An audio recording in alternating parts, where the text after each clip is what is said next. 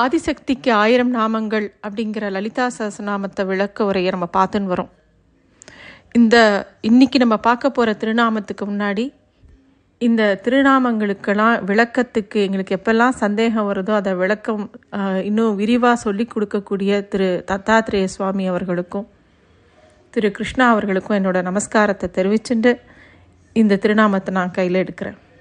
ஏன்னா இந்த திருநாமம் கொஞ்சம் புரிஞ்சுக்கிறதுக்கு குருவோட அனுக்கிரகம் வேணும். மனோரூபேஷு கோதண்டா அப்படிங்கிற திருநாமம் தான் அது. மனோரூபேஷு கோதண்டாய நமகா லலிதா சஹஸ்நாமத்தில் ஒவ்வொரு நாமங்களுமே அம்பிகையோட தரிசனத்தை நமக்கு காட்டுறது. அந்த பரம்பொருள் எப்படியெல்லாம் நம்ம கா பார்க்கக்கூடிய இந்த உலகத்தில் நமக்கு எந்த விஷயத்தெல்லாம் சுற்றி காட்டுறது அப்படிங்கிறத காமிச்சுட்டே இருக்குது நம்ம நமக்குள்ள உணரக்கூடிய விஷயங்களாக இருக்கக்கூடிய அந்த ராக துவேஷங்கள் எப்படி கையாளணும் அப்படிங்கிறத ரொம்ப நுட்பமாக சொல்லி கொடுக்கறது. ஜீவனுக்கு எப்படியெல்லாம் அலக்கழிப்புகள் இருக்குது இந்த அகங்காரத்தோட கைவரிசை எப்படியெல்லாம் காட்டுறது அதை அம்பிகை எப்படி அடக்கி தனக்குள்ளே ஒடுக்கிக்கிறா அப்படிங்கிறதெல்லாம் சொல்கிறது அந்த திருநாமங்கள். நாம் உத் உத்யத் பானு சகசிராபா அப்படிங்கிற இந்த நாமங்களை திருப்பியும் கொஞ்சம் கவனத்தில் எடுத்துக்கணும். இந்த உத்தியத் பானு சகஸ்ராபாங்கிற நாமத்தில் ஒரு ஜீவனுக்கு ஆத்ம தரிசனம் கிடைக்கிறது அப்படின்னு சொல்கிறது அதுக்கப்புறம் சதுர்பாகு சமன்பித்தால் அங்கே அந்த அம்பிகையோட தரிசனம் நம்மளால் உணரப்படுறது. இல்லை அதை இன்னும் விளக்கமாக நமக்கு தெரியப்படுத்துறது. அதாவது நான்கு கைகளோடு அவ இருக்கா அப்படிங்கிறத நம்ம பார்க்குறோம் அதுக்கப்புறமா ராகஸ்வரூப பாசாட்டியா குரோதா குரோதாங்கிற சோச்சுவலா இதெல்லாம் இந்த திருநாமெல்லாம் மனசில் விருத்தியை பற்றி மனசு எப்படிலாம் பெருசாகிறது எப்படிலாம் விருத்தியாகிறதுங்கிறத பற்றி பேசுறது. ஒன்று ராகம் இன்னொரு துவேஷம். அதாவது விருப்பு வெறுப்பு அப்படிங்கிறத பற்றிலாம் விளக்கமாக பார்த்தோம். அந்த விளக்கங்கள்லாம் வந்து நமக்கு இந்த விஷயத்தை கொஞ்சம் கொஞ்சமாக புரிய வைக்கிறதுக்கு உண்டான விளக்கங்கள். இந்த ஆத்ம தரிசனம் பெற்ற ஒருத்தன் எப்படி இருப்பான் அப்படின்னா அம்பிகையோட கட்டுப்பாட்டில் அவன் போயிடுவான் முதல்ல. அதுக்கப்புறம் ஒரு ஜீவனுக்கு விருப்பு வெறுப்பு அதெல்லாம் தாண்டி அவன் போயிடுவான். எப்போ அம்பிகையோட கடாட்சம் கிடைக்கிறதோ அப்போ அதெல்லாம் தாண்டி போயிடுவான். வாழ்க்கையில் இருக்கக்கூடிய எல்லா பக்கங்களையும் அது நமக்கு ஒரு இருமை இருக்கும். டியூயாலிட்டின்னு சொல்லுவோம். சரி தவறு விருப்பு வெறுப்பு இந்த மாதிரி எல்லாத்துக்கும் அதெல்லாம் தாண்டி போகணும் அப்படிங்கிறது தான் இந்த மனசுக்கு அப்போ தான் தெரிய வரும். இவ்வளோ விஷயத்துலேருந்து அவன் மாட்டின்னு இருக்கிறதுக்கு காரணமே மனசு தான். இப்போ அந்த மனசுக்கு எது காரணம் அப்படின்னு நம்ம கொஞ்சம் பார்க்கணும். இந்த மனசு தான் அலக்கழிக்கிறது எல்லா இடத்துலையும் அப்படிங்கிறத பார்க்குறோம் இல்லையா? அப்போ அந்த மனசு எங்கேருந்து வருது அப்படிங்கிறத பார்க்கும்போது இந்த பூமியில் தொடங்கி ஆத்மா வரைக்கும் இருக்கக்கூடிய விஷயங்களை நம்முடைய சாங்கிய மரபானது தத்துவங்களாக பிரிக்கிறது. அப்படி பார்த்தோன்னாக்கா எல்லாத்துக்கும் அடிப்படையாக இருக்கிறது இருபத்தி நாலு தத்துவங்கள். சைவ சித்தாந்தம் அது முப்பத்தாறாக சொல்லியிருக்கு உபநிஷத்தம் அதை தொண்ணூற்றி ஆறாக சொல்லி சொல்லியிருக்கு தத்துவங்களாக ஆனாலும் இந்த இருபத்தி நாலு தத்துவங்கள் தான் எல்லாத்துக்குமே அடி அடிப்படையாக இருக்கக்கூடியது. இந்த இருபத்தி நாலு தத்துவங்களில் முதல் அஞ்சு பஞ்சபூதங்கள். இந்த பஞ்சபூதங்கள் ரொம்ப சூக்ஷ்மப்பட்டு பஞ்ச தன்மாத்திரைகளாக இருக்குது இந்த பஞ்ச தன்மாத்திரைகள் தான் பஞ்ச ஞானேந்திரியங்களாகவும் பஞ்ச கர்மேந்திரியங்களாகவும் இருக்குது இப்போ இதையே இருபது தத்துவங்களாக நம்ம மொத்தமாக பார்க்குறோம் இந்த இருபது தத்துவங்களுக்கு மேலே மனசு அப்படின்னு ஒரு தத்துவம் புத்திங்கிறது இன்னொரு தத்துவம் இதுக்கு அடுத்தது அகங்காரன்றது சித்தங்கிறது தத்துவம் இப்படி வந்துட்டே இருக்குது இப்போ இது எல்லாத்தையும் சேர்த்தா இருபத்தி நாலு தத்துவமாக இருக்கிறத நம்ம பார்க்க முடியும். இப்போ ஒரு ஜீவனானது வேலை செய்யறதுக்கு ஜென்மாவா பிறந்து வரத்துக்கு இந்த இருபத்தி நாலு தத்துவங்களும் தான் வேலை செய்யுமா? இந்த ஜென்மா முழுக்க நடக்கக்கூடிய கா எப்படி நடக்கிறதோ அதுக்கு இருக்கக்கூடிய எல்லா காரணமும் இந்த இருபத்தி நாலு தத்துவங்களுக்குள்ளே தான் அடங்கியிருக்கு. இந்த இருபத்தி நாலு தத்துவங்களோட பிரதிபலிப்பு தான் நம்மளோட இந்த சரீரம் ஸ்தூல சரீரம் அப்படின்னு சொல்லுவாள் இந்த ஸ்தூல சரீரத்தை தாண்டி சூக்ஷ்ம சரீரம் அப்படின்னு ஒன்று இருக்குது உதாரணமாக இந்த ஸ்தூல சரீரம் தான் இந்த பஞ்ச பூதங்களான ஞான ஞான கர்மேந்திரியங்களோட கட்டுப்பாட்டில் இருக்குது ஆனால் இந்த ஸ்தூல சரீரத்துக்குள்ளே இருக்கக்கூடிய சூக்ஷ்ம சரீரம்னு ஒன்று இருக்குது இல்லையா? அதுக்குள்ளேயும் இந்த இருபத்தி நாலு தத்துவங்களும் படர்ந்து இருக்கான் இப்போது இந்த ஸ்தூல சரீரத்தை இந்த ஆத்மா விட்டுடுத்துனாக்கா இந்த ஜீவாத்மாக்கு இந்த ஸ்தூல சரீரம் போனால் கூட அந்த சூக்ஷ்ம சரீரம் அப்படியே இருக்கும். அந்த சூக்ஷ்ம சரீரத்து மூலமாக தான் அது இன்னொரு ஜென்மா எடுக்கிறதாம். அப்படியே தொடர்ந்து அதோட கர்மாவோட தொடர்ச்சியாக அது அடுத்தடுத்த ஜென்மா எடுத்துகிட்டே இருக்குது இப்போது திருப்பியும் அந்த சூழ்ச்சிக்குள்ளே மாட்டிக்கிறது. இது எல்லாத்துக்கும் காரணம் என்ன அப்படின்னு பார்த்தோன்னாக்கா மனசு.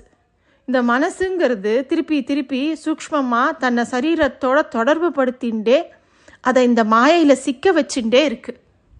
இப்போ இந்த ஜீவனுக்கு இதிலிருந்து தன்னை எப்படி விடுவிச்சுக்கிறது அப்படிங்கிறது தெரியாது. அப்போதான் இந்த ஜீவனுக்கு ஒன்றுமே தெரியலங்கிற ஒரு நிலை வரும்போது தான் அம்பிகையானவள் இந்த மனசை எடுத்துக்கிறாள் இப்படி அந்த மனசை எடுத்துக்கிறதுனாலேயே அவளுக்கு மனோரூபேஷு கோதண்டா அப்படிங்கிற திருநாமம் வருது. மனசு அப்படிங்கிற கரும்பு வில்ல ஏந்தினதுனால அவளுக்கு இந்த நாமம். நம்மக்கிட்ட இந்த மனசு இருக்கிற வரைக்கும் கரும்பாக மனசு இடிக்காது. ஆனால் அதே மனசை அவ கையில் ஏந்தின்ட்டானாக்கா அந்த மனசே கரும்பாக மாறிடுறது. கரும்பு சாறு மாதிரி அம்பிகையோட அருள் அதுக்குள்ளே அப்படியே ஊறி ஊறி தழும்புறதான் அதனால தான் இந்த மனசை எந்தவித சந்தேகமும் இல்லாமல் அம்பிகையோட கையில் கொடுத்துடணும் அப்படிங்கிற நம்பிக்கை நமக்கு வரணும். அந்த தெளிவு நமக்கு வரணும். என்னோட யோசனையால் நான் பட்ட அவஸ்தைகள்லாம் போதும். இனிமேல் என்னால் யோசிக்கவே முடியாது சிந்திக்கவே முடியால முடியாது. என்னால் ஆ ஆகிறதுக்கு ஒன்றுமே இல்லை. இனிமே நீ தான் எல்லாம். நீ தான் என்னோட சிந்தனையில் வடிவாக இரு. உன்கிட்ட இருந்து உன் நீ எப்படி என்னை இயக்கணும்னு நினைக்கிறியோ அந்த மாதிரி என்னை இயக்கு. என்னோட ஒவ்வொரு எண்ணமும் என்னோடது கிடையாது. எல்லாம் உன்னுடையது. எல்லாத்தையும் எனக்கு புரியவை மெதுவாக என்னோட மனசு அப்படிங்கிறத உன் கர கரும் க கரங்களில் இருக்கக்கூடிய வில்லா ஏந்தி வச்சுக்கோ அப்படின்னு பிரார்த்தனை பண்ணணுமா? அப்படி பிரார்த்தனை ரூபமான ஒரு திருநாமம் தான் இந்த திருநாமம். ரொம்ப அற்புதமான ஒரு திருநாமம் இது. இப்போ பார்க்குற விஷயம் பார்க்க வேண்டிய விஷயம் என்னன்னாக்கா இந்த ஒட்டுமொத்தமான ராகத்வேஷங்கள் இந்த நம்ம டியூயாலிட்டின்னு பார்த்தோம் இல்லையா இருமைகள் சுகம் துக்கம் எல்லாமே இந்த மனசு தான் காரணமாக இருக்குது இந்த இருபத்தி நாலு தத்துவங்கள் எல்லாமே இந்த ஆத்ம வஸ்து அப்படிங்கிற அம்பிகை கிட்ட வந்து சேர்ந்துடுறது. இப்போது இந்த கரும்பு வில்லுக்கு வருவோம். பொதுவாக கரும்பு வில்லை யார் கையில் வச்சுன்னு இருப்பா தெரியுமா? மன்மதன் தான். மன்மதன் கையில் தான் இருக்கும் அந்த கரும்பு வில். மன்மதனுடைய வேலை என்ன? இந்த பஞ்ச பானங்கள் அப்படிங்கிற ஐம்புலன்களையும் கரும்பு வில்ல வச்சு மனசு மேலே எரிஞ்சுட்டே இருப்பான். அப்போ என்ன ஆகும் மன மனசு கலக்கமடையும். அல்லது மயங்கி போகும். மன்மதன் வந்து அவனோட பேரில் மண் அப்படின்றதே மன மனசு தான் மனம் அப்படிங்கிறத மண் மதனம் அப்படின்னா கலக்குதல் அப்படின்னு ஒரு அர்த்தம். மனசை கலங்கடிச்சுட்டே இருப்பானா அவன்? அதனாலேயே அவனுக்கு மன்மதன் அப்படிங்கிற பேர் வந்திருக்கு.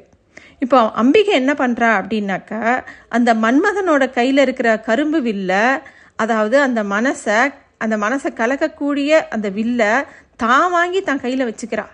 அப்போது நம்ம இந்த மன்மதன் நம்ம மனசை எப்படி கலக்க முடியும்? கலக்கவே முடியாது. அந்த மனம்தான் ஆத்மஸ்வரூபமான அந்த அம்பிகை கிட்ட போய் அடங்கி போயிடுறது. இனிமேல் இந்த மன்மதனுக்கு வேலையே கிடையாது. இப்போ மன்மதன் என்ன செய்வான் தெரியுமா? அந்த மாதிரி அம்பிகை எடுத்துட்ட உடனே தகாராதி அப்படிங்கிற சக்தி வழிபாட்டில் வரக்கூடிய ஸ்ரீவித்யை எடுத்துண்டு அம்பிகையை உபாசனை பண்ண ஆரம்பிச்சுடுவானா மன்மதன். அவனுடைய மனசை கலங்கடிக்கிற செய்யக்கூடிய அந்த வேலையை விட்டுட்டு காதி வித்யை அப்படின்னு ஸ்ரீ வித்யில் வரக்கூடிய பஞ்சத சாட்சரி அப்படிங்கிற முக்கிய பீஜ மந்திரத்தை எடுத்து ஜபம் பண்ண ஆரம்பிச்சுடுவானாம். அம்பிகையே உபாசனை பண்ண ஆரம்பிச்சுடுவானாம். இந்த மந்திரத்தை சக்தி உபாசனையில் இருக்கிறவாக்கிட்ட இருந்து தான் வாங்கி சொல்லணும் அப்படிங்கிறது நியத்தி. இந்த மன்மதன் இந்த பஞ்ச சாட்சரி அப்படிங்கிற அந்த மந்திரத்தை சொல்லிண்டு தியானத்தில் அப்படியே லயிச்சு போய் ஆத்மாலேயே உட்கார்ந்துருவான் இதுக்கு நேர் அர்த்தம் என்னன்னா நம்முடைய மனசு அந்த மரந்தரத்தை சொல்லி சொல்லி அம்பிகையோட கலந்துடும் அப்படிங்கிறது தான் பொருள் எடுத்துக்கணும் இதுக்கு. இப்படி மனசை அவள் கையில் நம்ம கொடுக்கலனாக்கா இந்த மன்மதன் என்ன பண்ணுவான்னா நம்ம மனசை திருப்பி திருப்பியும் கலங்கடிச்சுட்டே இருப்பானாம் அவன் அம்புகளை விட்டு. மனசும் எப்பயும் கலங்கின்றே இருக்கும்.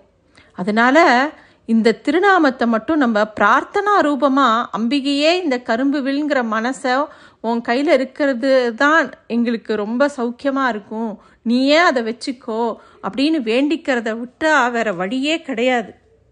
இந்த மனோரூபேஷு கோதண்டாங்கிற அந்த திருநாமத்துக்கு அப்பேற்பட்ட சிறப்பு. சரி இந்த திருநாமம் சொல்லக்கூடிய கோவில் என்ன இருக்குது அப்படின்னு பார்த்தோம்னாக்கா இந்த கரும்பு வில்லை ஏந்தினபடி காட்சி அளிக்கக்கூடிய காஞ்சி காமாட்சியை தான் நம்ம சொல்லணும். ஈசனோட கோபத்தினால ஒரு சமயம் மன்மதன் உருவம் இழந்து அரூபமாக அலைய நேரிடுறது. காமாட்சி தேவியை போய் சரணடைகிறான் மன்மதன் வந்து அன்னை கிட்ட போய் சொல்கிறான் தேவியே ஈசனுக்கும் பார்வதி தேவிக்கும் கல்யாணம் பண்ணணும்னு நினச்சிதானே நான் ஈசன் மேலே பானத்தை ஏவினேன்? இதுக்கு கிடைச்ச தண்டனையை பார்த்தேளா? அப்படின்னு ரொம்ப வருத்தப்படுறான். அன்னை காமாட்சி மன்மதனுக்கு உடனே அருள் பாலிக்கிறா. அரூப அரூபமாக இருந்தவனை பழைய நிலைக்கு மாத்துறா. மன்மதன் கொடுத்த பானத்தினால ஈசன் தன் தே தேவியை திருப்பியும் தேட ஆரம்பித்து தோற்று போய் மறுபடியும் மன்மதனை நெற்றி கண்ணால் எரிக்கணும்னு வரும்போது காமாட்சி தேவி தான் காட்சி அவனை காத் காத்து அருள்றாளாம். அம்மனோட ஐம்பத்தோரு சக்தி பீடங்களில் ஓட்டியான பீடம் அப்படிங்கிறது இந்த காமக்கோடி சக்தி பீடமாக இருக்குது காஞ்சி காமாட்சி அம்மன் கோவில். காமக்கோட்டம் அப்படின்னா நம்ம என்னெல்லாம் ஆசைப்படுறோமோ என்னெல்லாம் விரும்புகிறோமோ அதெல்லாம் நமக்கு கிடைக்கும் அப்படிங்கிறது பொருள். காமாட்சியை வளம் வந்து நம்ம வரம் கேட்டானாக்கா கண்டிப்பாக பக்தர்களுக்கு அவள் அவா என்ன ஆசைப்படுறாளோ அதை அப்படியே அவள் கொடுப்பா. அது வந்து எல்லாருக்கும் கண்கூடாக தெரியும். இந்த கோவிலில் பலிபீடம் அஸ்திரா தேவி அப்படிங்கிற தேவியோட அபூர்வமாக இருக்குது அங்கே தங்க கோபுரத்து கீழே அம்மன் வந்து அமர்ந்திருந்த திருக்கோலத்தில் காட்சி கொடுக்குறா அம்மனுக்கு முன்னாடி ஆதிசங்கரரை பிரதிஷ்டை பண்ண ஸ்ரீசக்கரம் இருக்குது தேவி காமாட்சி சக்கரமாகவும் இந்த இடத்துல இருக்கா. அம்பாள் வந்து தென்கிழக்கு திசையை நோக்கி அமர்ந்திருக்கா. பிரம்மா விஷ்ணு ருத்ரன் ஈஸ்வரன் சதாசிவன் இந்த பஞ்ச பிரம்மாக்களும் அவள் அவர் அவளுக்கு ஆசனமாக இருக்காளாம். நான்கு கைகளோட அவள் காட்சி கொடுக்குறா. கைகளில் வந்து பாசம் அங்குசம் புஷ்பவானம் கரும்பு வில் எல்லாமே இருக்கு. காமாட்சிக்கு லலிதா ராஜராஜேஸ்வரி திரிபுரை சக்கரநாயகி இப்படின்னு நிறையா திருநாமம். இந்த கருவறைக்குள்ளேயே மூல விக்கிரகத்துக்கு பக்கத்தில் ஒத்த கால தபஸ் பண்ணுற நிலையில் காமாட்சி இருக்காளாம். காமக்கடவுளான மன்மதனோட கரும்பு கரும்பும் புஷ்ப பானமும் இந்த இடத்துல தான் இருக்கும். இது ரெண்டத்தையும் காமாட்சி கையில் வச்சிருக்கிறதுக்கு காரணம் இந்த மன்மதன் வந்து இந்த ஜீவன்களை இந்த வில்லையும் அம்பையும் வச்சுட்டு அடங்காத காம விகாரத்தை உண்டாக்கி உண்டாக்கி அவ மனசை கலக்கி கலக்கி அவளை வந்து திருப்பியும் இந்த பிறப்பு இறப்புக்குள்ளே தள்ளுறான் இல்லையா? அப்படி அவன் பண்ணாமல் இருக்கணுங்கிறதுக்காக அம்பாள் அதை தான் வாங்கின்றாளாம் பக்தர்கள் கிட்டயும் ஞானிகள் கிட்டயும் உன்னோட கைவரசை காட்டாத அப்படின்னு மன்மதன்கிட்ட சொல்லி அவன்கிட்ட அந்த கரும்பையும் புஷ்பபானங்களையும் வாங்கி வச்சுன்ட்டான் அப்படின்னு சொல்லிட்டு காஞ்சி பெரியவர் அடிக்கடி சொல்லுவாராம். அன்னை காமாட்சி அப்படின்னாலே அன்பு கருணை அப்படின்னு அர்த்தம். காமாட்சினா கருணையும் அன்பும் நிறைஞ்ச கண்கள் உடையவள் அப்படின்னு அர்த்தம். இந்த திருநாமத்தினால என்ன ஆகும் அப்படின்னாக்கா மனசு அடங்காம தொடர்ந்து அலைவாஞ்சுட்டே இருக்கிறவா? எல்லாரும் இந்த திருநாமத்தை ஜபிக்கலாம். எந்த காரியத்தையும் எடுத்தப்புறம் முழு மூச்சா அதை செய் செஞ்சு முடிக்காம இருக்க முடியல. எப்போ பாரு ஏதாவது ஒரு தடை வருது அப்படின்னு எல்லாருக்கும் தோணித்துனாக்கா அப்படி அலக்கப்ப அலக்கழிக்கப்படுறவா? எல்லாருமே இந்த திருநாமத்தை நூற்றி எட்டு முறை ஜபிக்கலாம். குங்குமத்தினால அர்ச்சனை பண்ணும்போது மனக்குழப்பம் தீர்ந்து போகுமா? இந்த திருநாமம் மனோரூபேஷு கோதண்டா அப்படிங்கிற இந்த திருநாமம். நன்றி.